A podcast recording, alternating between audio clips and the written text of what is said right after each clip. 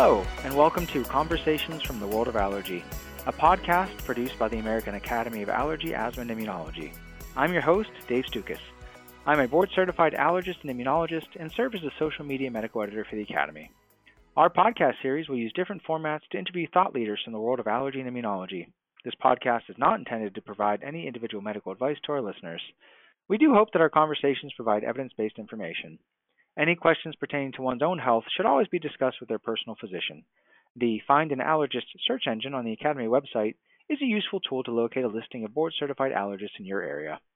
Finally, use of this audio program is subject to the American Academy of Allergy, Asthma, and Immunology Terms of Use Agreement, which you can find at www.aaaai.org. Today's edition of our Conversations from the World of Allergy podcast series is from our Hot Topics series, and we'll discuss a new biologic treatment for asthma. The information discussed today will be applicable for patients, the general public, and medical professionals as well. We are pleased to welcome Dr. Roxana Siles to our episode today. Dr. Siles is an allergist in the Department of Allergy and Clinical Immunology at the Cleveland Clinic, where she also serves as the co-director of the Asthma Center.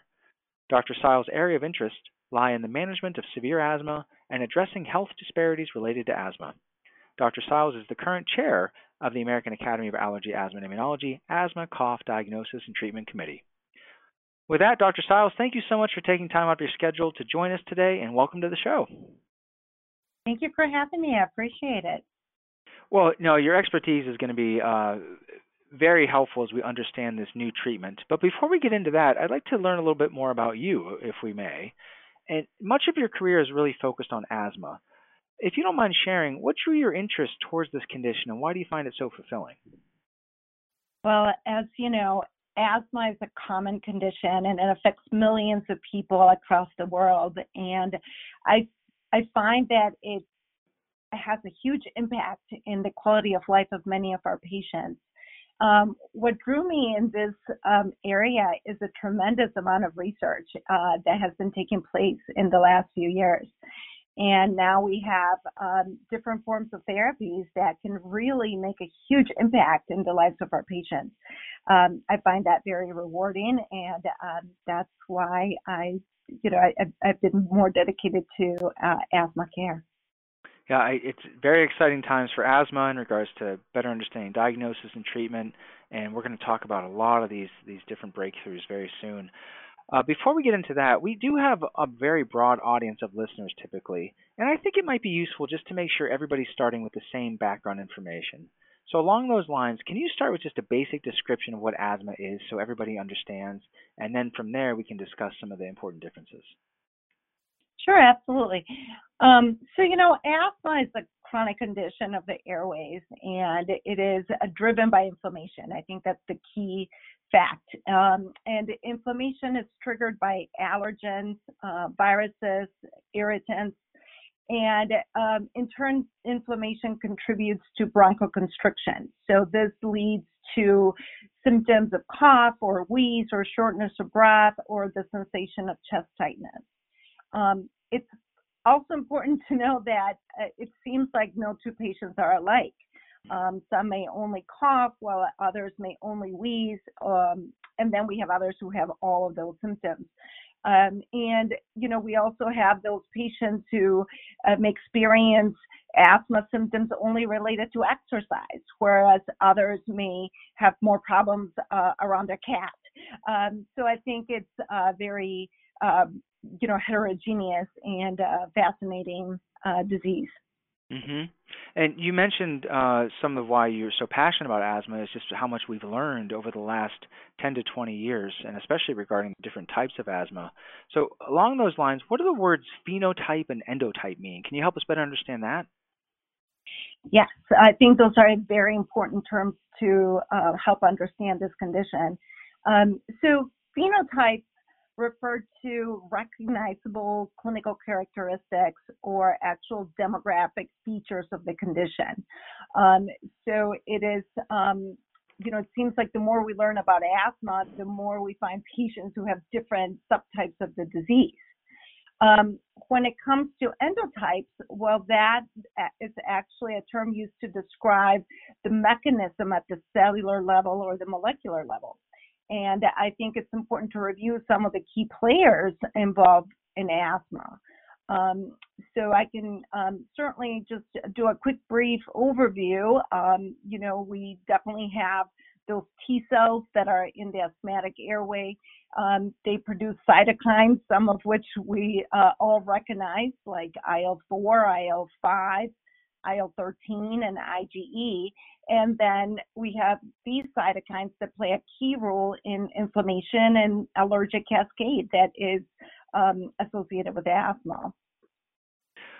And so that would go along with endotypes. Can you tell us about some of the main asthma phenotypes? Because as you mentioned, that's more of like a clinical characteristics, correct? Absolutely. So uh, the, some of the phenotypes that are common in asthma include allergic. Um, we also have non-allergic, um, aspirin-sensitive asthma, occupational asthma, eosinophilic asthma, and non-eosinophilic asthma. So each of these phenotypes have their own characteristics um, which I think is fascinating. Mm. Now, is this just something that we need to worry about in some research laboratory, or is it important for clinicians to actually consider each patient's specific asthma phenotype? And if so, you know, does that change management in any way? Absolutely. I think the more we learn about asthma, the more um, it becomes important for clinicians to understand this, uh, because by understanding the characteristics and biomarkers, um, it gives us the opportunity to personalize the management for each patient. Um, so, you know, we are moving to precision based care, and I think these are the tools that we need to uh, really um, make a big impact in patients' lives. Oh, I love that. Personalized, and what do you, I, the term you use, precision based care, is that what you said? That's exactly right, yeah. Yeah, I like that. I may I may steal that from you if that's okay. Um, Absolutely. So speaking of tools, what are some of the tools that clinicians can utilize? What tests do we have to identify these different phenotypes? You know, I I think one important tool that we tend to forget, and I think it's one of the most important tools, is actually just taking a very detailed history. Mm-hmm. Um, you know, it's very important to really um, understand what the patient's symptoms are, uh, what the triggers, their environment, social circumstances. I think that really can help. Um, but when it comes to objective tools, uh, we are, you know, we definitely have blood testing. Uh, we have skin testing at our disposal, um, breathing tests. So some of the important tools would be checking IgE levels or eosinophil counts. Um, spirometry and exhaled nitric oxide tests have also been very helpful at helping uh, assess asthma. And before we get into some specifics about biologics and how we really use our understanding of the immune system to truly personalized care, can you just touch base with the different types of asthma medications available? Uh, and I know that always causes a lot of confusion for patients. Yeah, no, I, I think um, that's very true. So, you know, I think the way I think of asthma is you definitely have that inflammatory component, which what we discussed, but also we have that bron- bronchoconstriction component. Um, so, for this reason, uh, therapies like in inhaled steroids, um, anti-leukotrienes, anticholinergics, bronchodilators have been used uh, as first line of therapy uh, of asthma for many years. Um, now, there are new and update, updated guidelines that help address the proper use of these medications. Um, but most recently we're entering um, you know biologic therapy which is uh, has been very important in the management of severe, uh, particularly of moderate to severe asthma and uh, biologic therapy can help uh, target at the root level or the mediator level so it's really focusing on those inflammatory um, you know proteins uh, and um, mediators that are at the root of inflammation and asthma. Uh, can you tell us just in you know, generic terms, what is a biologic? What do you mean by that? Sure. So uh, biologics are a variety of products um, that are either derived from human or animals, um, and they're created uh, using biotechnology. Um, so some of these biologic agents contain proteins or antibodies that suppress or activate components of the immune system or uh, the inflammatory response. And you mentioned that these are a little different than some of the classes of medications. Uh, you know, there are broad classes that sort of treat various, you know, types of inflammation and things like that, whereas biologics target specific parts of the immune system. So, what what types of biologics or what targets have been employed for the last decade or so in regards to asthma management? Yeah, so the first biologic that we had our um, that we've been using was omalizumab, um, and omalizumab targets IgE, and it is a, a terrific add-on therapy for management of allergic asthma. Um, but over the most recent years, we've seen other biologics that block IL-5 or the eosinophilic pathway. So these include things like mepolizumab, reslizumab, and benralizumab. Um, and then as time went by, we also found other biologics that target, um, you know, the IL-4, IL-13 pathway. For example, the dupilumab is one that targets the alpha subunit of the IL-4 receptor, so it blocks the effects of IL-4 and IL-13.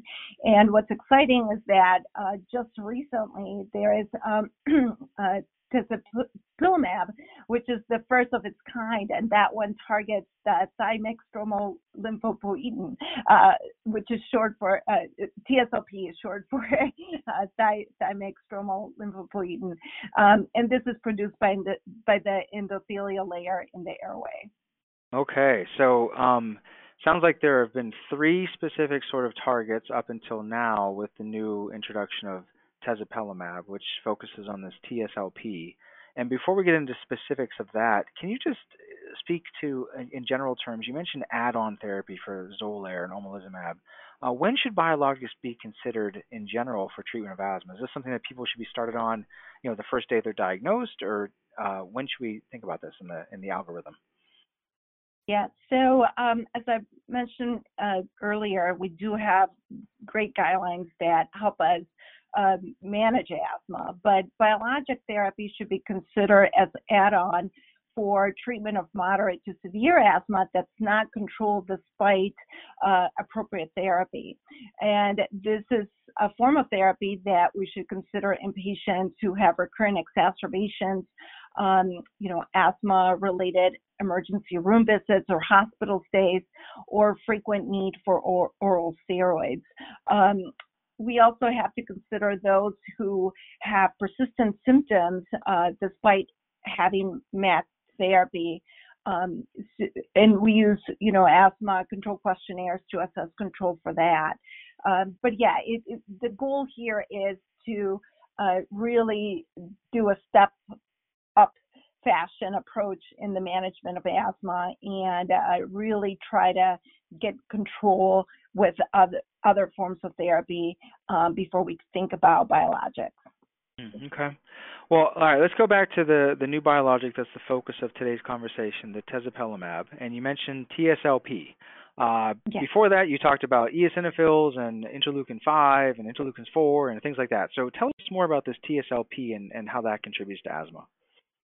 So uh, is at the top of inflammatory cascade, and what it does, it is triggered by viruses, pollutants, um, allergens, bacteria, and other stimuli. And this leads to allergic inflammation, eosinophilic inflammation, and it stimulates both, uh, it, it stimulates Th2 driven mechanisms, but also Th2 independent mechanisms. Um, so I think it's a you know key player in asthma. And when they conducted the clinical trials to investigate tezepelumab, did they select specific types of patients, or did they really focus on those who only had eosinophilic asthma or Th2 inflammation or anything like that? Uh, and what outcomes did they look at in these studies as well? Yeah, so there were two key studies that looked at uh, the role of tezepelumab for treatment of severe asthma. Um, one of the studies is called the Pathway study, and what that was was a phase two randomized double-blind placebo-controlled trial using tezepelumab at three different doses versus placebo, and they enrolled, um, you know, they had 550 patients in the study, and they um, monitor them for 52 weeks. And what they found in that study is that at the current FDA approved dose, which is 210 milligrams every four weeks, tezepelumab decreased exacerbation rates by 71% compared to placebo. And what was nice to see is that it didn't matter um, whether they had high eosinophil counts or low eosinophil counts. It, it showed uh, benefit. Um, the second study that's key was uh, the Navigator study, and that was a phase three multi-center randomized double placebo double-blind placebo-controlled trial of over a thousand patients, and these were aged 12 to 80 um, with severe uncontrolled asthma, and they were randomized to receive tezepelumab 210 milligrams every four weeks versus placebo for 52 weeks. The endpoint of the study also assessed patients with eosinophil counts less than 300 cells per microliter. And the treatment group showed fewer exacerbations, improved lung function, um, improved asthma control and quality of life. And this was also found to be true irrespective of eosinophil levels. Um, and the Navigator study showed 56% decrease in asthma exacerbations. So um, very exciting to see that. Mm-hmm. And I, I like seeing the clinical outcomes of asthma exacerbations as opposed to just looking at markers of lung function or, or things like that. So um, it sounds like these were pivotal trials, as you mentioned. Did they find any significant adverse reactions through the clinical trials or anything we need to inform patients about? Yeah, so uh, you know, with any injection type of medications, we always worry about in, injection site reactions. But you know, the adverse events were really minimal. There were reports of uh, nasopharyngitis, arthralgias, and back pain, but um, that was seen in 4% of patients compared to 3% of patients in the placebo arm. So very, um, very safe. Mm, okay. What are the details regarding administration and prescribing tezepelumab? Uh, you know, how's it dosed? How's it uh, how is it administered? Are there age restrictions? Uh, tell us a little bit more. Yeah. So what is nice is that this drug is uh, this product is approved for ages 12 and up. Um, so adolescents and adults, and it the dose is the same. Uh, there's no need to adjust to based on weight or age. Um, it is a standard dose of 210 milligrams every four weeks. It is administered subcutaneously. Um, it comes with a pre-filled syringe, um, so it's a you know pretty easy standard dosing, which makes it nice. There's no um, risk of anaphylaxis that was noted in the studies, which is um, very nice. Mm-hmm. Okay. Oh, uh, help us understand how to find the, the best patient, the proper patient selection for tezepelumab, and how that differs from the other biologics currently available. Uh, you spent a lot of time talking about phenotypes and biomarkers and things like that. Uh, how can we add this to the milieu, and how do we decide when to use tezepelumab? Yes, so what makes tezepelumab unique is that it fills a special need, which is the ability to treat patients who did not qualify for other biologics um, in the past, um, you know, based on their biochemical profile. So particularly for those who had low eosinophils or had low IgE levels. So again, this definitely is a good opportunity to um, use a, a, new form of therapy in this group of patients. Um, but yeah, it, it's not uncommon to see patients who qualify for more than one biologic, and this could be based on their biochemical or, uh, you know, uh, or phenotype, if you if you will. Um, so some of the factors we always have to consider when starting a biologic includes, you know, any age restrictions, the form of administration, whether it's in the office or at home, and frequency, and of course, if there are any other comorbid conditions. So, um, shared decision making definitely plays a key role when considering uh, biologic agents. Mm-hmm. What about head-to-head studies with these different biologic treatment options in asthma? Do we have any of those studies to look at as well? Um, so, unfortunately, to my knowledge, I don't believe there's any clinical studies that compare one biologic from another at this time. Mm, okay. Well, help us think through patients who are already receiving one type of biologic and maybe there are clinical indications to transition to another one, uh, particularly if they're not responding well and and they continue to have exacerbations or symptoms. Uh, is this something that should be stopped all at once? Uh, should sort of one be tapered as the other one is started? Do you have any thoughts on this clinical conundrum? Yeah, so um, you know that question comes up uh, quite frequently in our clinic, um, but you know there are no set guidelines regarding this continuation or switching between biologics. Um, there's limited data regarding whether we should overlap or have a washout period between biologics. So, you know, obviously we need to consider potential adverse effects or, you know, the cost of doing this. Um, now, I do uh, understand that there are some case reports that show clinical improvement um, and an improved control when switching, say, from omalizumab to mepolizumab or benralizumab or dupilumab. Um, they, there's also some data to suggest that, uh, you know, th- that looked at switching without any washout period. And what we found is that there is um, that there is improvement of asthma control, uh, lung function, and reduction of asthma exacerbations, and it did not result in adverse effects. Um, so therefore, you know, it's potentially feasible to just stop without wa- a washout period, but clearly there is, um, you know, opportunity for more research in this area.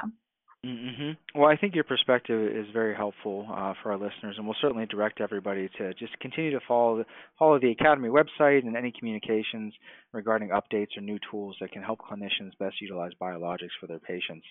Well, you've really discussed some exciting, you know, times in regards to just options that we have available to help uh, all of our patients with asthma uh, succeed and gain control. Uh, do we still have knowledge gaps regarding biologics or other ways to treat asthma? Yeah, you know, I think um, this is a growing field for sure, but um, some of the some of the questions we have, like long-term effects of biologic therapy, um, or the use of biologics in certain populations, such as the very young or the very old or in pregnancy, those are areas that we still need to gain a better understanding. But I, am confident that research is definitely uh, on its way. Sure. Well, let's talk about your interest in, in healthcare disparities. Can you help us understand why it's important to make sure that we have underrepresented minorities included in clinical trials in the first place?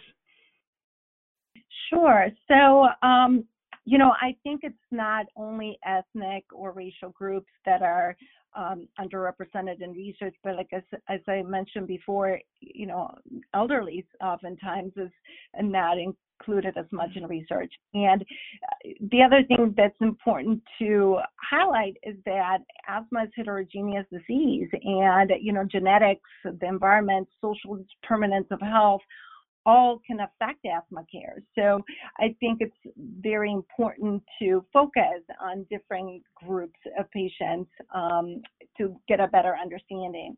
Now, I one thing I didn't mention is I'm originally from Bolivia, so perhaps you heard some of my accent along the way. Uh, mm. so I'm excuse me, I'm Spanish speaking, and um, what got me interested in health disparities is uh, when I learned that asthma disproportionately affects certain groups. Um, you know, so for example, asthma mortality rates among African Americans and Puerto Ricans are three times higher than those among Caucasians. Um, and same goes for their emergency room visits and hospital rates. Um, so again, a lot of opportunity to do more. Well, along those lines, if we know that asthma does um, disproportionately affect certain groups, do we know if these same groups, especially those from underserved areas, have access to these biologic treatments that you've discussed? And if not, how can we make a difference in that realm? Yeah, so you know, access to overall um, overall healthcare is um, definitely a big hurdle for certain patient populations. You know, um, missing work to go to a doctor's office. You know, that alone, and and of course, the cost of medications can also be prohibited, uh, prohibitive in, um, and contribute to poor asthma control. Um, the good news is that there are some patient assistance programs that can help fill the gap and make these type of medications more accessible, but there's always room to do more and um, help um, those patients in need. Sure. Well, as we sort of wrap up here, uh, I do like to ask our guests to make predictions, knowing that, well, of course, we'll never hold you uh, to anything that you say here, uh, but it, I think it helps offer some insight into how experts such as yourself, you know, think about uh, progress in different areas. So, if you're up for it, and if you had to predict, do you think that we'll ever find a cure for asthma, uh, and why or why not? Great question. So I, I don't believe we'll find a cure. Um, and I think the reason for that is because it is such a heterogeneous condition. So mm-hmm. again, no two people are the same. Um, however, I do believe we've come a very long way, particularly in the last uh, few years, and we have better ways to understand asthma and treat this condition. Um, so I think research is going to continue to get better and better, and we can definitely make a huge impact in the lives of our patients um, in years to come. Hmm. Dr. Siles, you've been more than generous with your time today. I think this was an extremely helpful conversation regarding this exciting new treatment option for all of our patients with asthma. And before we depart, are there any other final thoughts you'd like to share with our listeners? Um, no, I just want to take this opportunity to thank you, um, Dave, for what you're doing for our listeners. And also, I want to thank the Quad AI for allowing me to par- participate in this podcast. Oh, it's our pleasure. Thank you again. Thank you. We hope you enjoyed listening to today's episode. Please visit www.aaaai.org for show notes and any pertinent links from today's conversation. If you like the show, please take a moment to subscribe to our podcast through Apple Podcasts, Google Podcasts, or Spotify so you can receive new episodes in the future. Thank you again for listening.